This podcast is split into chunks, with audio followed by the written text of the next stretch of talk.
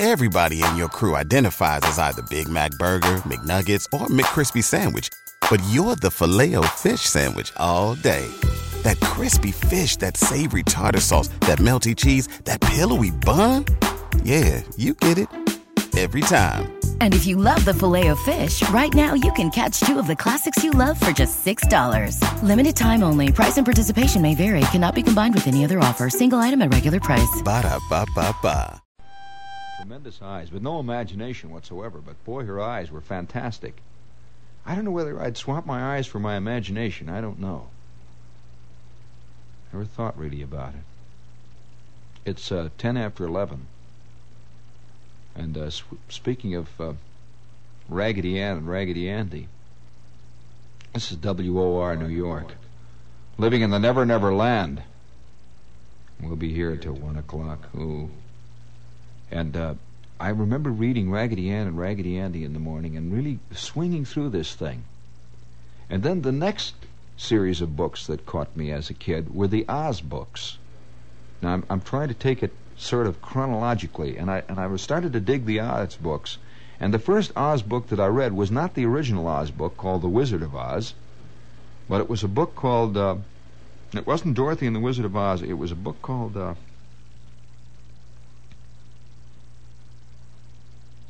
it was it was about the pumpkin head.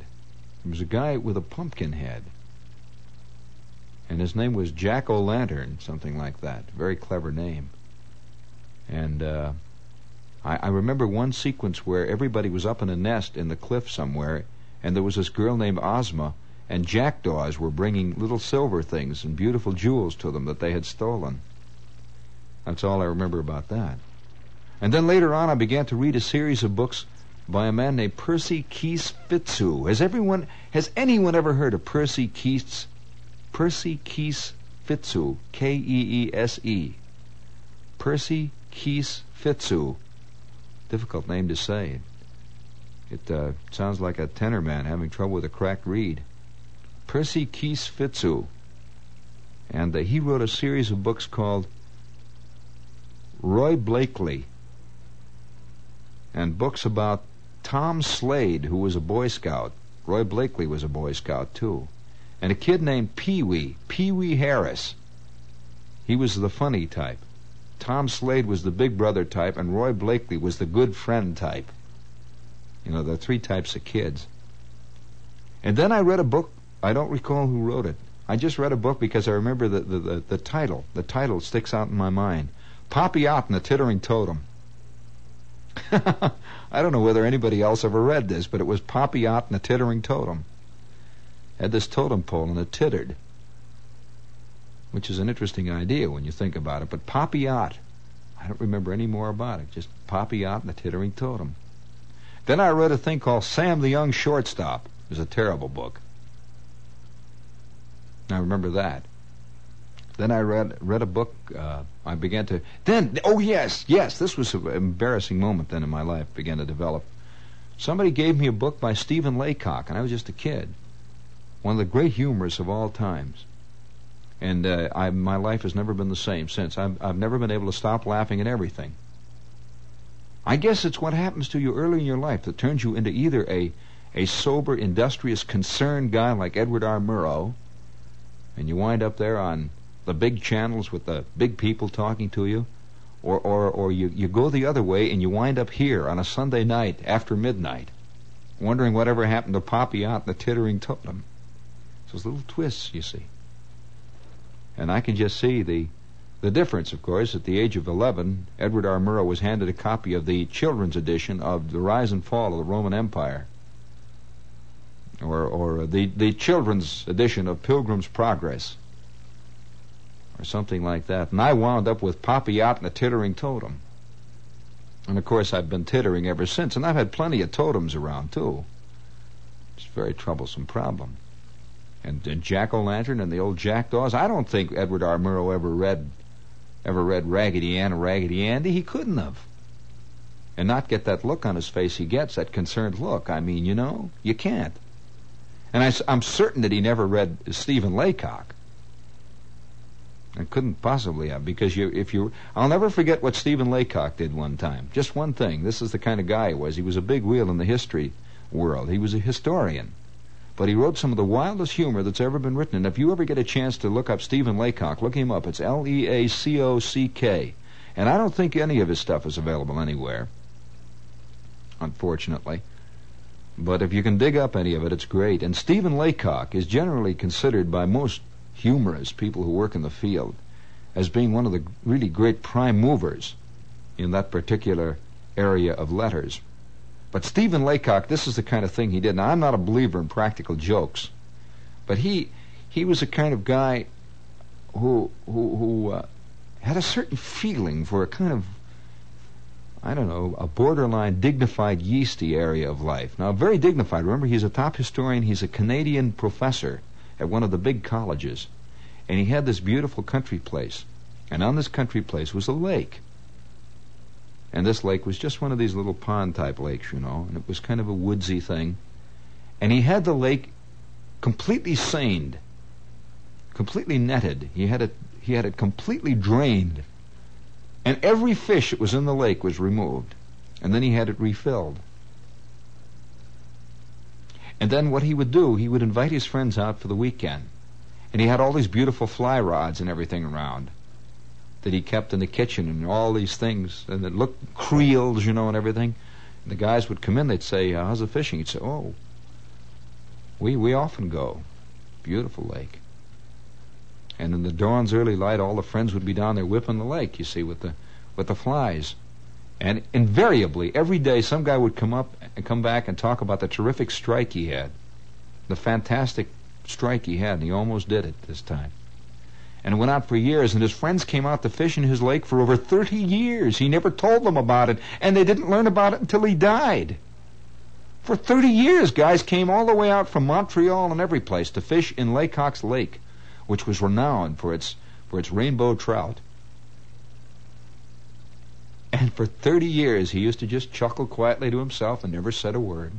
Never said, see, that's the point. He didn't say, ha ha ha, boy, I fool you, no fish. Nothing. It was his own joke for himself. And that was it. Like the most famous, uh, you, you, you realize the most famous joke in history the most famous joke in history came one time when this guy, uh, the, the practical joke. I'm not a practical joke fan, but this one was a great practical joke.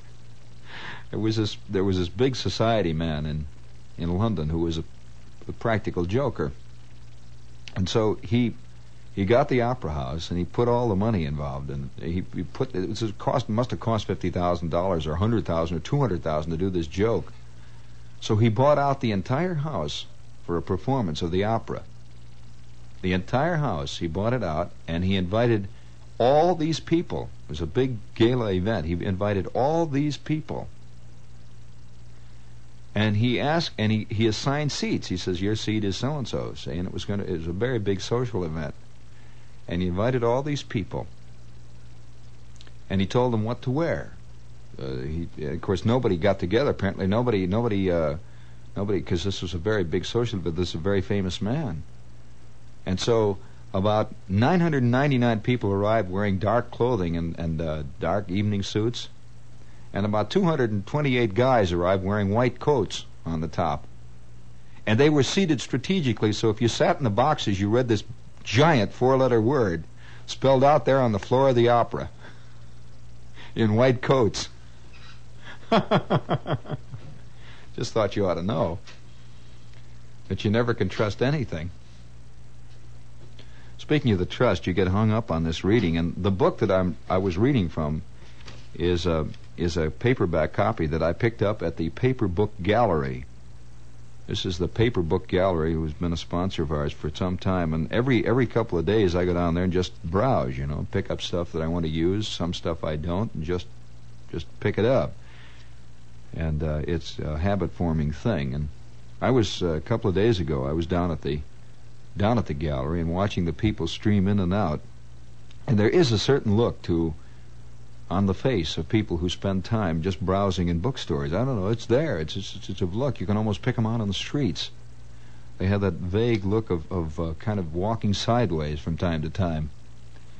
but this is the paperback gallery, and if you don't know about it, it's really one of the one of the big things here in New York. And as far as my reading is concerned, it's it's a very important area that they deal with, and that's the the paperback. They have the largest collection of paperbacks in the Western Hemisphere. I warrant, uh, because their whole business is paperbacks, and they have all the all the great paperbacks, all the uh, all the uh, publishing houses that you never seem to be able to get anywhere, the European publishing houses, and all the the paperbacks, which Oh, they, I, am talking about the expensive ones and the inexpensive ones too. They've got the paperbacks that go up to three and four bucks. But uh, this is really some place. Uh, it's it's a place you can spend 14 million hours in and never tire of it. Now it's on Sheridan Square, and it's one of the swinginest places in town. I hate to use the vernacular, but that's the only way to describe it. And it's open every night until midnight, and on the weekend, Friday and Saturday, when it really begins to boil when it begins to hiss, it uh, is open till 2 o'clock in the morning. This is the Paperback Gallery. And the book that I was reading from, really, you'll find it uh, a, a, real big buy. It's it's thing I've had for years, and I've always enjoyed it because you see, it, it isn't just humor. It also involves viewpoint, which uh, I suppose, in a way, makes humor what it is, as opposed to comedy writing. And was written back in 1931, 1066 and all that. First time that I know of that it's been brought out on paperback. This is a Dutton Everyman paperback. And I would suggest you find out about it. 1066 and all that. It's uh, available at the paperback shop, and they're on 7th Avenue and 10th Street. And in the village uh, further over east, they're on 3rd Street, between, uh, well, just off Sullivan. The paperback gallery. Yeah. Oh, yes. Can I have my echo chamber now? Hello? Hello? Oh, I'll give my celebrated imitation now, ladies and gentlemen. Uh, an imitation which has been performed before many of the crowned heads of several of the Midwestern states. Uh, this is an imitation which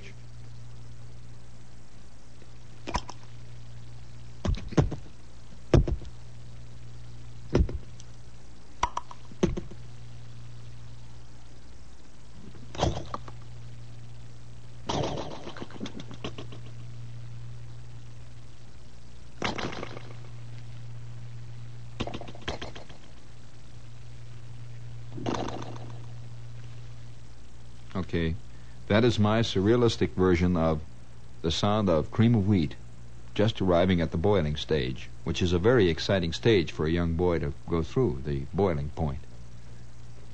And I suppose uh, if we measure it carefully, watch it, watch it, watch it, watch it. We're getting closer, closer. It's beginning to come again. Uh, there's nothing, nothing, nothing I can do about it. It's coming out. There it comes. Oh, no, Mammy.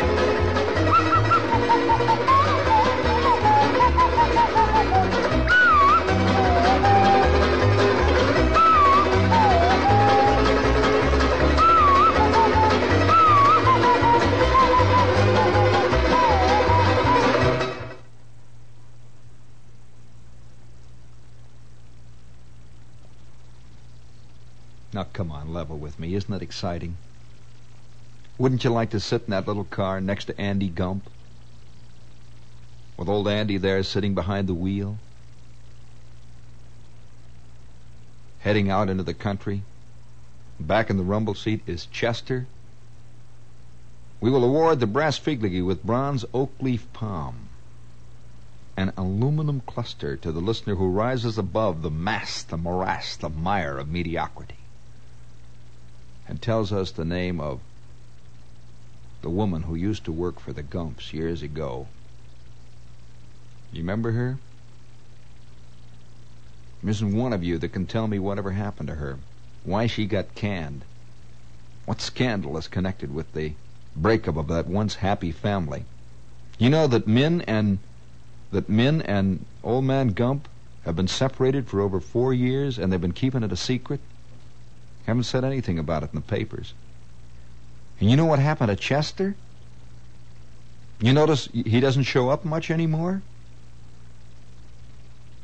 Oh, it's awful what happens to people when they get older. Do you remember the name of that woman? No, you're wrong again. It's sad how wrong people can be. It's not Mamie. Mamie worked Mamie worked for Moon Mullins. She worked for Lord and Lady Plushbottom. Remember that? All right. All right, we will award the brass. We're just we're just trying to see how much of an American you are. Now we're not fooling around. We're not wasting time here. We're putting you on your mettle as an American. With all those papers spread out. All those Sundays, all those Sundays, and all those Sundays that go on back into the gray milkiness of the past throughout all all those shadows almost untouchable I went back and revisited the old scenes I went back and revisited an old scene the other day We'll put you on your metal. All right, all right. Give me this guy's out there. We'll see. I'll tell you another thing too. I'm gonna. Yes. Ma Green? No, Ma Green is not. Ma Green is an old millionairess. You remember about Ma Green? They used to talk about Ma Green and her and her. She used to. Wait, hold on just a minute.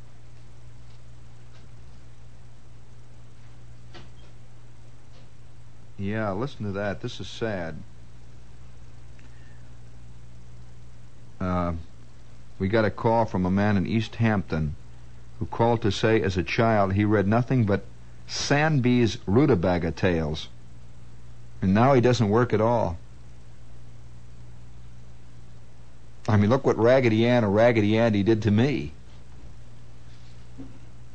Seventeen minutes after after seventeen minutes after midnight, in the middle of the dial. Lost. Hey, listen, I'll tell you what. While you got your radio there, hold on a minute, will you, Shell? You got your radio there. I want you to try an experiment. Move the dial just a little bit to the right. Get off the station. Do it right now. Move it just a little bit to the right. We got rid of that crowd. We got rid of them now. Now we can swing. Let's go, baby. We can really swing now. I said move it to the right. I didn't tell you to come back. I'll let you know when to come back. Now go ahead, move it to the right. Get out there in the darkness there for a minute. And then turn your volume up and listen to the hiss. I want you to really do this experiment because it's a fascinating experiment. Turn your dial slightly to the right. Lose, and we'll we'll get, we'll give you the cue when to do it. Turn your dial to the right, just a just a hair. See, and when you get out there, turn up the gain and just sit there and listen to that darkness out there. Listen to that hissing, pulsing darkness. You're listening to space. My old man used to be full of all kinds of things like that. I'll never forget this thing he did one time. We're listening onto this overseas broadcast, and you know how shortwave comes in? You know how it comes in without the shh. Broadcast from London now. Shh. And we used to sit and listen there, and he says, Listen, you can hear the waves. You can hear it's coming in overseas. Hear the waves there? Somehow he had a, an idea that he could hear the ocean if he listened to England. He could hear it in back of everything. So man is composed of all kinds of magical parts and parts and parts and parts. Any minute now, that totem is going to begin to titter. and you're going to believe that it's there and saying it to you. Oh, we are not simple creatures at all. Ma Green. Wasn't Ma Green the old gal who died leaving $18 million in cash and gold bullion and stolen rum in her basement? Yeah, Ma Green. They used to call her Ma Green, the financial genius. Yeah, that's right. I remember her. What was that? What? What's Apple Mary doing now? Yeah. Yeah, Apple Mary uh, is is now Mary Worth. Yes, I know. Hmm. Denny. Oh, sure, I remember Denny. Do you know that one time? Do you know that one time I appeared in in Mary Worth in the strip? Hello. Did you know that? Well, I'll tell you a very interesting thing. I'm, I'm going to now unload something that probably none of you ever. Uh, it was this crazy. Have you ever seen yourself in the in the comic strips? Well, I did.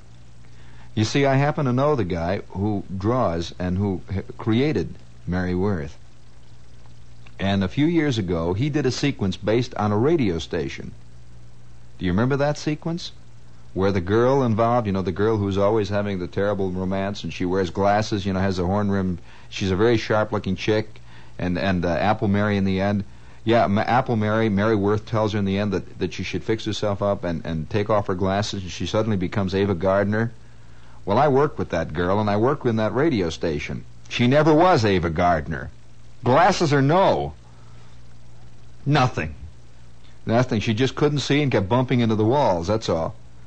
But actually, I, really did appear in the comic strip, and the whole sequence was built on all the people who worked in the radio station. And his son is a radio man, John Saunders. And uh, all of us appeared in one guise or another with different names in, in this strip. And he, he modeled all the people after us.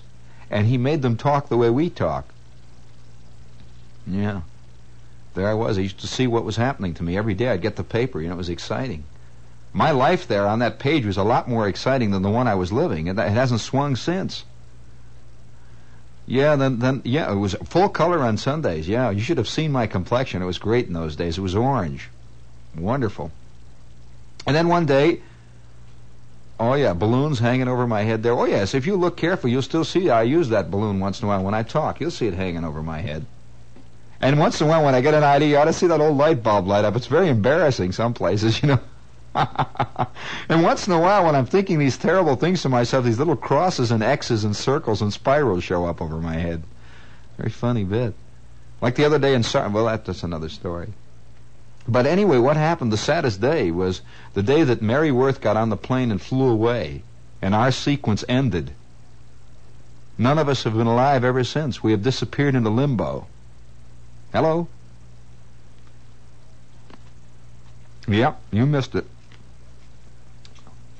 Yep, you missed it. Okay. I'll call later. Right. no, I'll tell you, it wasn't. Um, is anyone is anyone out there able or capable? See, this is this is part of the American heritage. It really is. It's a sad thing, and I'm not one of these people, uh, the uh, intellectual uh, idiot types that sit around and talk about uh, hidden meanings in comic strips and all that jazz. But I'm merely saying, though, that that comic strips only are popular because they do represent millions of the little fears and irritations of millions of people, and so thence are able to somehow, somehow are able to communicate with them because they do represent that common sea of experience. And uh, for example, Little Orphan Annie is probably the most, the biggest example of it, where this child is and has has a has a daddy who constantly rescues her from terrible disaster. Good is always represented by of course, Orphan Annie herself, and the forces of evil are always the other forces. And there is never any involvement with law or legal processes. When, when you're in trouble, you just blow the whistle and the asp arrives, and he beheads everybody, which has always been a favorite sneaky American belief that that's the way the world should be, you know. As was witnessed recently by several congressmen who used that technique to great advantage time tied in the affairs of the world. Speaking of affairs, uh, we would like to talk to you briefly about Worth Perfume. Worth Perfume. And uh, the new perfume, well, actually, it isn't new. It's kind of silly that I should refer to it as new, but uh, for a long time now, we've discussed Je Reviens, which is which is one of the prime Worth scents. There are four scents, four scents in the Worth stable the Worth organization being French and being one of the oldest and most respected of the French perfume manufacturers, very high quality an old and very well respected house. And one of these scents, which is actually the newest scent in the Worth line, was was uh, put out on the market in 1936, 22 years ago.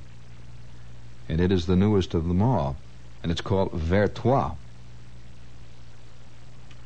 And uh, Vers Toi actually literally translated means, well, how about it, baby? Vers Toi. And it's uh, in the vernacular, and, I, and I'm not sure that many people are familiar with the vernacular perfume, but the, the perfume people have a, an entire vocabulary which they use to describe various scents. It's very difficult to describe them in any other way than to build up a vocabulary of your own. And they call Vers Toi a youthful scent.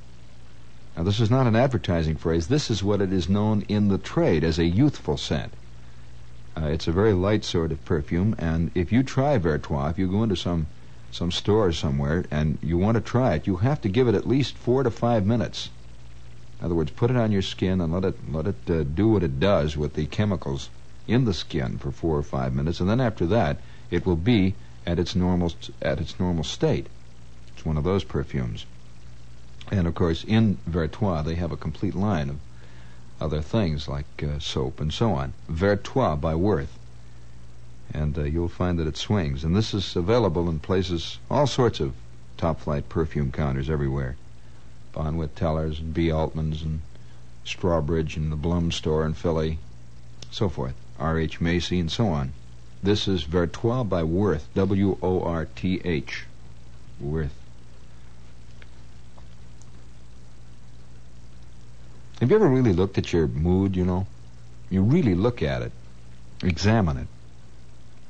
I'm sitting here examining my mood here, just looking right at it, and I can see it. It's it's looking out. It's looking out of the brambles there. And uh, you can you can pull back and you can look at it and pull back. I have this friend who keeps saying to me, "Look, I'm in a bad mood now. Now just don't bother me because I am in a bad mood." Said, "What for?" "Well, I'm just in a bad mood." Well, how come you're in a bad mood? Well, I'm just in a bad mood. Well, how come you're in a... I'm just in a bad mood until finally...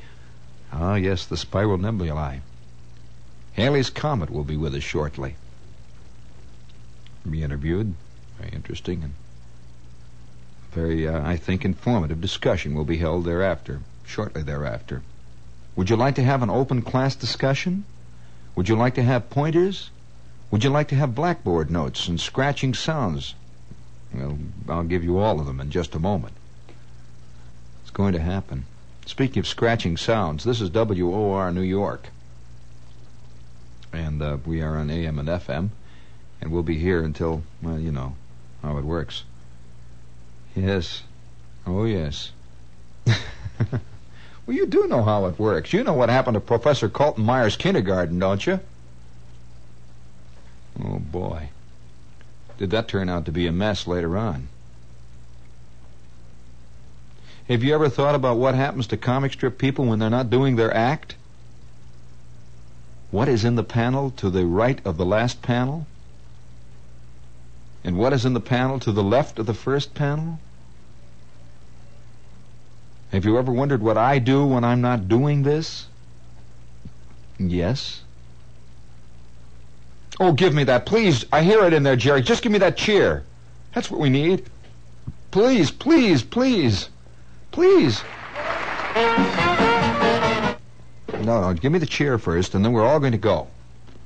Now, look, I want you guys to line up in column of fours. Come on, you guys. Quit, quit fooling around now. We don't have any time. The captain's going to be out here in ten minutes. Who wants to volunteer to go down and look over the duty roster? Remember climbing up that. Well, I, I suppose you know. Uh, last week we did this thing on the bus, and a guy wrote a note to me and he says, Mr. Shepherd, you have the essence, the total poetry of bus riding in the Midwest. However, one thing I would like to ask what happened to the woman who wears the short black coat with the cord trim? the one who wears the the uh, very tight slacks and a, has a fuchsia blouse, who wears white socks and high patent leather pumps. and the one who almost always wears her hair piled up on top of her head and carries a shoulder strap bag. What happened to that woman? I thought I didn't even have to mention that woman. I mean, I assumed you knew she was there. I didn't have to mention the driver. You knew he was there. I mean, you don't mention the obvious, old man. That woman has been on every bus. In fact, she there are platoons of women like that who work for the Greyhound Company. People would feel insecure in the bus if they got in and she wasn't there. Always going to visit her husband at Camp Knox, Fort Campbell, Kentucky. She's always on her way to Camp Polk, Louisiana. Or she's coming back from Chicago. Or she's going to Lexington. You guess. And she never quite gets to Lexington. She always gets off at a stop two, two towns before. Two towns before. And you look at her and you can just see nothing but a whole series of X people in her life. X people. I mean EX. She's got ex kids, ex husband, ex worlds, ex sailors, ex everythings. And she's an ex people. And she wears these white these white socks with these shiny black patent leather pumps.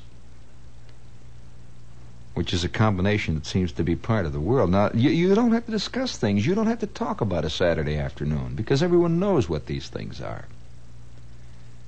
I remember one time, you know, it's a funny thing. I remember arriving. There are moments in your life when you, you, you arrive on the brink of of a, of a kind of loneliness which is not necessary. You know what I'm going to do one day? I'm going to go down to 34th Street and I'm going to get a bus, 34th Street. I'm going to get the bus that used to go to used to go to Little Silver. Actually, it went to Red Bank, New Jersey, is the one we used to take. And I'm going to get in that bus, and I'm going to and I'm going to stand up in the center of the aisle, and it's going to be at 10 minutes after 11 at night. It's going to be dark in that bus. I'm going to stand up in the center of the aisle. I'm going to hang on. I'm going to hang on one of those aluminum pipes they have on the top of the bus there. And I'm going to ride to Red Bank, New Jersey. And I figured that by the time we reach one of the tunnels as we're going out, the back of my neck will already start to itch from my from my ODGI shirts. And I'll begin to have that vague ODGI perspiration cleaning fluid smell that all GIs have. With just a touch of, of barracks bag mold. Just a touch of it. And I'm going to fall half asleep about, oh, about 45 minutes out. I'm going to vaguely fall asleep hanging on to that, that thing. And then we're going to arrive at Red Bank and the bus is going to stop there in front of what used to be the theater and is now a roller rink or something, or a bowling alley, or a supermarket, or whatever it's been converted into where the bus used to stop. And I'm going to stumble in my sleep. And I'm going to tell the bus driver before we, before I get on, I'm going to say, look, when I get off, I want you to call me soldier. And I'm going to walk past this bus driver half asleep, see, and he's going to say to me, Good luck, soldier. I'm going to walk out on the street and it'll be about 12:30, see, and I'll and I'll begin to develop the panic, knowing that I'm 20 or 30 or 40 minutes past the time I should have gotten back. And I'll start working it up, you see, within me. And I'll look around for that crummy cab that charged you nine dollars to take you out to the camp. And I'll hail this guy. This same guy will be sitting there in his in his 41 Ford, his cab painted black, the big round dot on the side in yellow paint that says cab. I'm going to walk up to him and I say, "How much you want to take me to Monmouth?" He's going to say nine dollars. I look in my wallet. You see, I will purposely only bring nine dollars and seventy-five cents with me. This is the most I ever had ever in the Army. This guy knew it, so we charged nine dollars to everybody.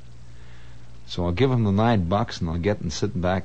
You know, I'll sit back in the seat there, where five other soldiers have just sat You can still smell the Sneaky Pete. And the barracks bag, mold. By now it's about quarter to one, see, and I'm sitting back there and we start heading out to we start heading out to Monmouth.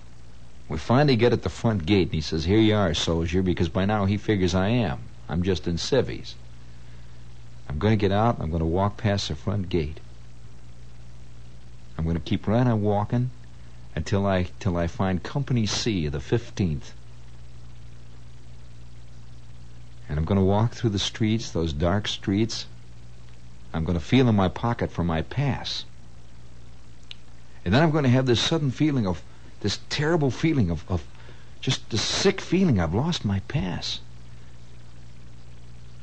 And then I'll walk in the orderly room. And this GI is going to be sitting there, see? This guy with the glasses on, this this continual, constant, eternal CQ of all life. Guy sitting there with the glasses and he's reading an Ellery Queen mystery. And his phone is ringing picks it up and he says, Company C. Yeah, okay. Yeah, I'll call back. And he hangs it up. And he looks at me and he says, What do you want, soldier? I say, I forgot my pass. He's going to look at me narrowly and say, You in this outfit? I say, I sure am, all my life. I'll be in this outfit all of my life from here on eternally. I've always been in this outfit. Say, I don't recognize you. Never saw you in the mess hall. Say, don't you remember me? Say, no. And then suddenly the shade of all these other guys, these millions of other guys who were in Company C with me, all the guys with the glasses who lost all their passes, I don't know where any of them are. Who've ever been there. Millions of them. Fat, round old Sergeant Robinson. Fat, round old Sergeant Robinson. You know the kind of guy that has a roll of fat sticking out of the back of his neck over his collar? That guy had those rolls like that all over. They stuck out everywhere on him. He was just one big round roll of that. He sat there with his horn-rimmed glasses. Old Robinson, Sergeant Robinson, used to sit there and yank passes by the hour. He'll be looking over my shoulder, and all of us. I'll say, well, I guess you're right. I'm in the wrong outfit. I'll turn and I'll walk down the company street, go back out the gate, and I'll hitch a ride into Red Bank. And I'll stop at the Red Bank diner there and I'll have a Western sandwich, just as greasy and as rotten as ever. I'll sit there and I'll eat that Western sandwich, and I'll wait for the I'll wait for the return bus. And that bus will be sitting out there in the street dark, you know, and the bus driver's in someplace having coffee. He knows this town. Pretty soon he comes out, and you hear him slamming the doors and turning on the lights, and I'll go in, I'll sit by myself. Then a couple of guys will straggle in from Monmouth, going on three-day pass. And I'll sit in the back. And the bus will start up, and he'll turn off the lights, and we'll head back to New York, 34th Street. Doesn't that sound exciting? Doesn't that sound exciting? Doesn't it sound real and exciting? The moment. Yeah. I'll just get in that old bus and come back to 34th Street. Moments, moments, moments. Always moments.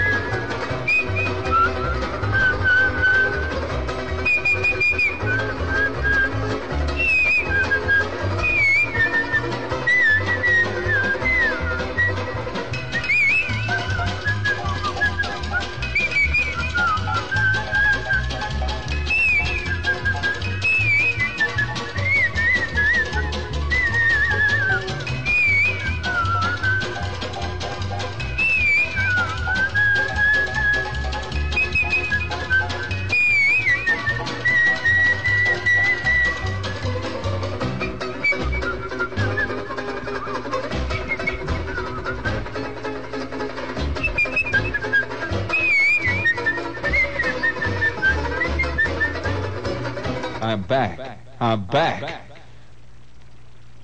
I'm back. I'm back. wow. I was there. I, I remember seeing a, a, a picture. I don't recall what picture it was right now. Let me think now. There was a sad moment where this guy, it was the opening of the movie, and you saw a man riding on a bicycle. Do you remember this picture? Does anyone else remember it? This man was riding on a bicycle, and you could tell it was an English countryside. Do you remember that? And he didn't say anything. You just saw him riding, and then he's looking around. And then he stopped his bike, and there was a long shot, almost at ground level. And you saw nothing but grass growing, this great grass waving, and he walked into the grass, and he walked around, he kind of looked, he reached down, and he picked up a tin can that was in the grass, and he looked at it, and he threw it down. And then he, he picked up what appeared to be some kind of a an old part of a machine or something, and he looked at it and he threw it down. And then he just stood and looked out over the field. And he's looking. And as he looks at this field, it began to kind of dissolve. Do you remember that? And suddenly you saw it was the same field. It was dissolving, though, into a, into, into a field that this field had been a few years before. And you saw a couple of B 17s coming in. Do you remember that? It's a f- very, very peculiar, touching moment. And I've often wondered what Camp Crowder looks like now. I know what it looked like then. Kind of. And the funniest thing of all, in the middle of Camp Crowder, can you imagine in Camp Crowder? Camp Crowder is a name that strikes terror in the heart of any any GI who ever heard of it. Camp Crowder, I will say it again. You're getting shipped to Crowder, man. You are on orders. Nothing I can do. They came down from Second Army headquarters, man. What do you expect me to do? Why don't you go complain to the battalion? Go ahead. Go see the chaplain, man. You are on orders. Don't ask me. You turn around, you go back, and you sit in your barracks, and you know that your time has come. The following EM in complement will depart at 0800 with rations and quarters. Lieutenant J.L. Watanabe, 0170608, in charge of party. Mm, yes, they have been cut. Everybody in your crew identifies as either Big Mac Burger, McNuggets, or McCrispy Sandwich. But you're the filet fish Sandwich all day. That crispy fish, that savory tartar sauce, that melty cheese, that pillowy bun. Yeah, you get it. Every time. And if you love the Filet-O-Fish, right now you can catch two of the classics you love for just $6. Limited time only. Price and participation may vary. Cannot be combined with any other offer. Single item at regular price. Ba da ba ba ba.